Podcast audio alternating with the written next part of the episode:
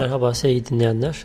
Amerika Günleri Podcast'in bu bölümünde sizlere para biriktirme veya daha az para harcama, belli bir bütçeyle aylık gelir ve gider dengesi oluşturma türünden bir takım kavramlara gireceğiz.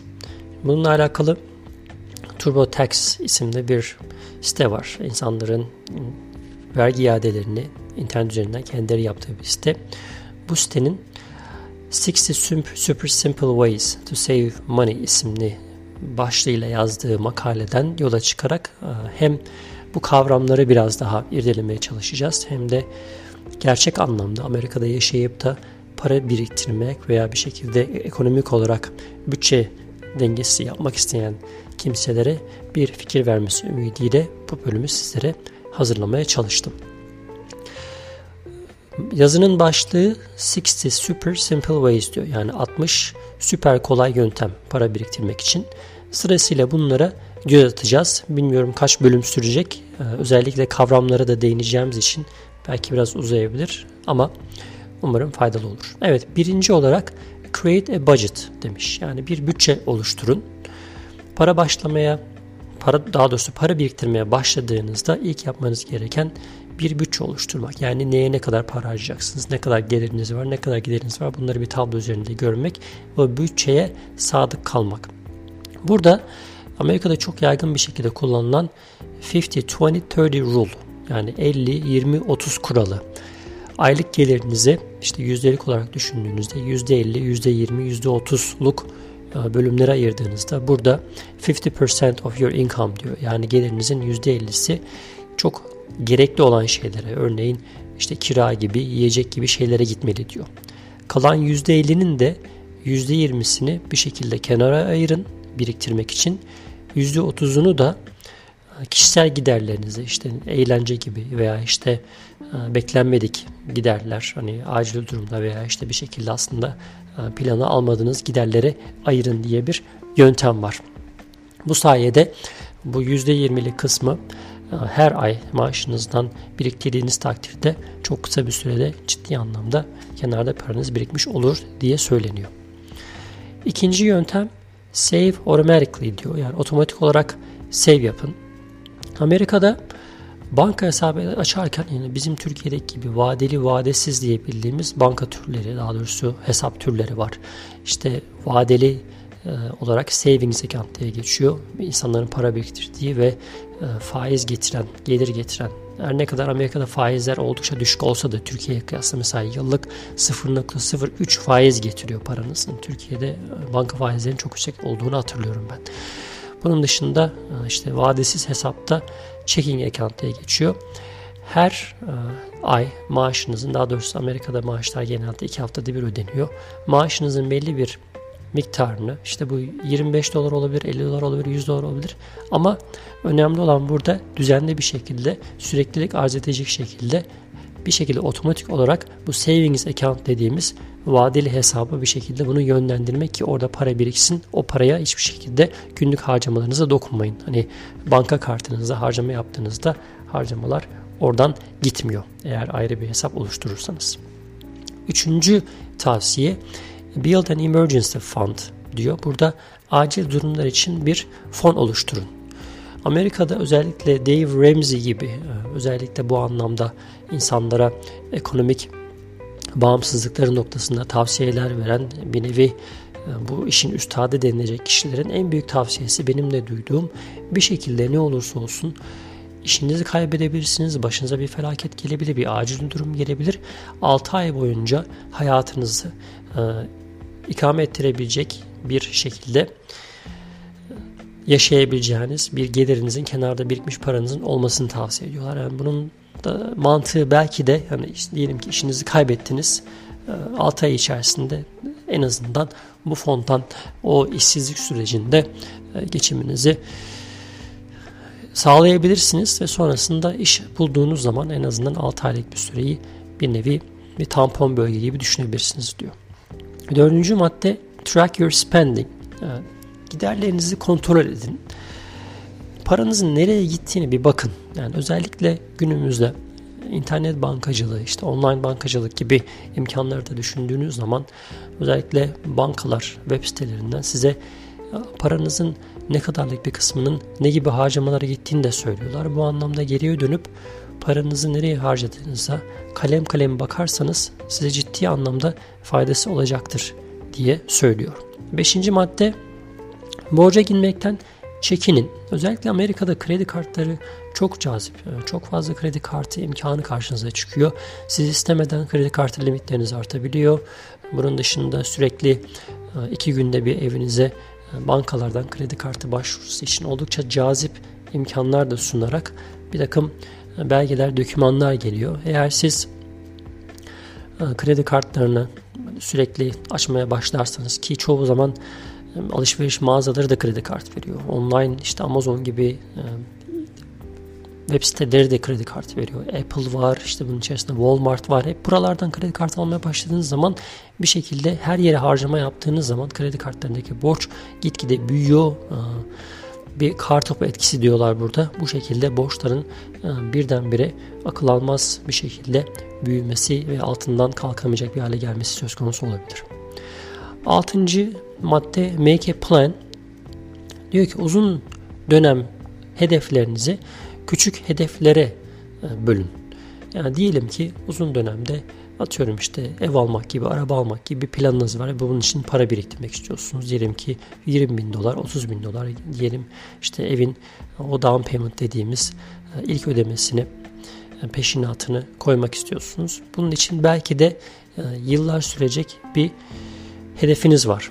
Fakat bunu gerçekleştirmeden önce bu hedefe varacak küçük planlar yapın diyor. Bunlar aylık olabilir, 6 aylık olabilir, yıllık olabilir. Böylelikle ne kadar sürede bu hedefe ulaşacağınızı ve bu hedefinize ulaşmak için kendiniz de e, kısa dönemli hedeflere ulaşarak bir nevi motive etmeniz mümkün olur diyor.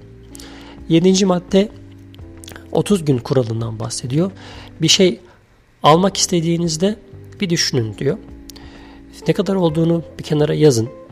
Eğer aradan geçen bir ay içerisinde hani bunlar büyük kalemler. Hani almak istediğiniz işte atıyorum eve bir oturma odası grubu alacaksınız mesela. Yani binlerce dolarlık bir masraftan söz ediyoruz. Bir 30 günlük bir süre bunun üzerine bir yatın.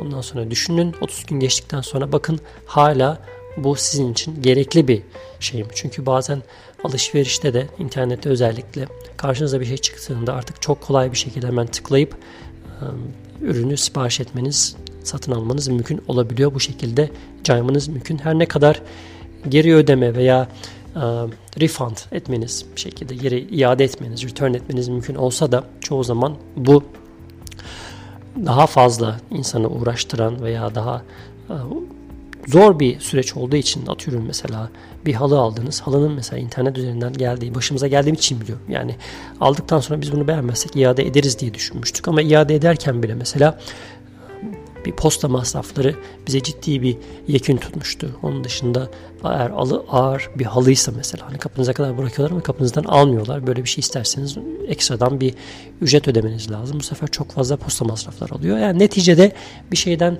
e, vazgeçmesi daha kolay alıp da onu iade etmesi ne olursa olsun küçük bir kalem değilse, küçük bir item değilse çok zor olabiliyor.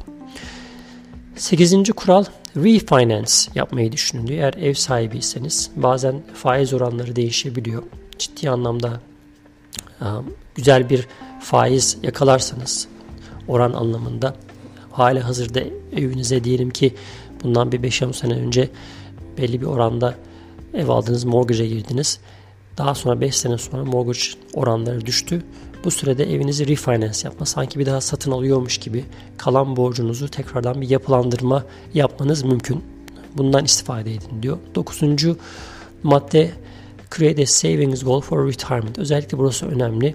Emeklilik için ne olursa olsun kenara bir bir miktar para koyun diyor. Özellikle bazı uzmanların gelirinizin %15'ini her yıl emeklilik için kenara koymanızı tavsiye ettiğini söylüyor. Burada şöyle bir e, durum var. Emeklilik Amerika'da biraz karışık. Sosyal Güvenlik Kurumu, Social Security dediğimiz müessese e, yapılan tahminlere göre emekliliğinizin daha doğrusu emeklilikte hayatınızı düzgün bir şekilde devam ettirebilmeniz için gerekli olan paranın sadece %40'ını size temin ediyormuş. Bu kalan %60'ı bir şekilde sizin bireysel emeklilik olabilir, özel emeklilik olabilir. Kendiniz bir şekilde yatırım yapabilirsiniz veya iş yerinizin e, teşvik ettiği emeklilik yatırımları veya emeklilik kuruluşlarının size e, tavsiye ettiği yatırımlar üzerinden başlatabilirsiniz. Burada da %15'lik bir tavsiye var. 10. madde isterseniz birinci bölümü burada bitirelim çünkü bu bayağı uzun sürecek gibi gözüküyor. 10. madde de bu bölüm için maintain your home and car diyor. Burada da sahip olduğunuz evinizi ve arabanızı iyi bakım yapın. Ee, eğer düzenli bakımlarını yaptırmazsanız özellikle araba için konuşuyoruz. Burada arabaların mesela 3 ayda bir mutlaka e, yağının değişmesi gerekiyor. Bu tip bakımları özellikle araba firmalarının tavsiye ettiği işte şu kadar mileage'da şu kadar e, kilometre başına şu bakımı yaptırmanız gerekiyor gibi tavsiyelere eğer uymazsanız e, bir süre sonra çok daha ciddi masraflarla karşı karşıya kalabilirsiniz diyor. İsterseniz 15'e tamamlayalım burada. 11. bölümde Invest in Quality diyor. Bir şeye e, para harcayacağınız zaman kaliteli olmasına bakın. Özellikle giyeceğiniz kıyafetler. Eğer çocuklarınız yoksa hani her senede bir çocuklar büyük kıyafetlerini değiştirmek zorunda kalmıyorsanız kaliteli bir ürün alın ve uzun süre giyin diyor. 12. madde e, college için, üniversite için e, bir kenara para ayırın. Özellikle çocuklarınız için bir noktada çocuğunuzun üniversite masraflarını karşılamanız gerekebilir. Bunun için kenara para ayırırsanız bu paranın bir kısmı da çoğu zaman işte vergiden veya bir takım şeylerden muaf olabiliyor. Böyle şeylerde programlarda mümkün. 13. madde 401k dedikleri az önce bahsettiğimiz emeklilik ile alakalı iş yerlerinin sizin emekliliğe giden e, birikimlerinizi değerlendirme adına eğer bir yatırımınız varsa iş yeriniz de bunu tavsiye ediyorsa bazen iş yerleri işte sizin koyacağınız e, miktarın hemen hemen aynısını meç ediyorlar. Aynı miktarda onlar da sizin emeklilik fonlarınıza yatırım yapıyor. Bu anlamda yatırımlarınızı ikiye katlayıp emeklilikte daha fazla birikiminiz olabiliyor. 14. Consolidate Debt diyor. Burada masrafları tek bir yerde birleştirme. Yani bazen dediğim ya az önce bahsettiğimiz o kredi kartları 10-15 yerden farklı kredi kartı aldığınız zaman bunların her birini takip etmek işte her birini ödemek zor olabiliyor. Bazen bazı kredi kartları borçlarınızı transfer etme imkanı veriyor. Diyor ki işte diğer 4 kredi kartınızı bize getirin, bize toplayın. Biz onların hepsini ödeyeceğiz ve size hatta bazen işte bir ödeme kolaylığı tanıyacağız. İşte 18 aylık, 24 aylık bir geri ödeme takvimi çıkartacağız. Bazen %0 faizle de imkanlar veriyorlar. Bu şekilde borçları tek bir yerde toplayıp e, daha fazla borçlanmama adına bir plan çıkartıp borçlarınızı tek bir yere ödeyerek borçlarınızdan kurtulabilirsiniz. 15.si de e, Consider Accounts and Equities diyor. Burada da biraz yatırımla alakalı bir şey. Bazen insanlar borsalarda işte fon alarak, bono alarak e, yatırım yaparak bir şekilde kenarda küçük de olsa uzun vadede kendilerine gelir getirecek yatırımlara girebiliyor. Evet 60 maddede para biriktirme yolları isimli makaleyi okumaya devam edeceğiz. İlk bölümü burada bitiriyoruz. 15 maddeyi böylelikle tamamlamış olduk. Bir sonraki bölümde görüşmek dileğiyle.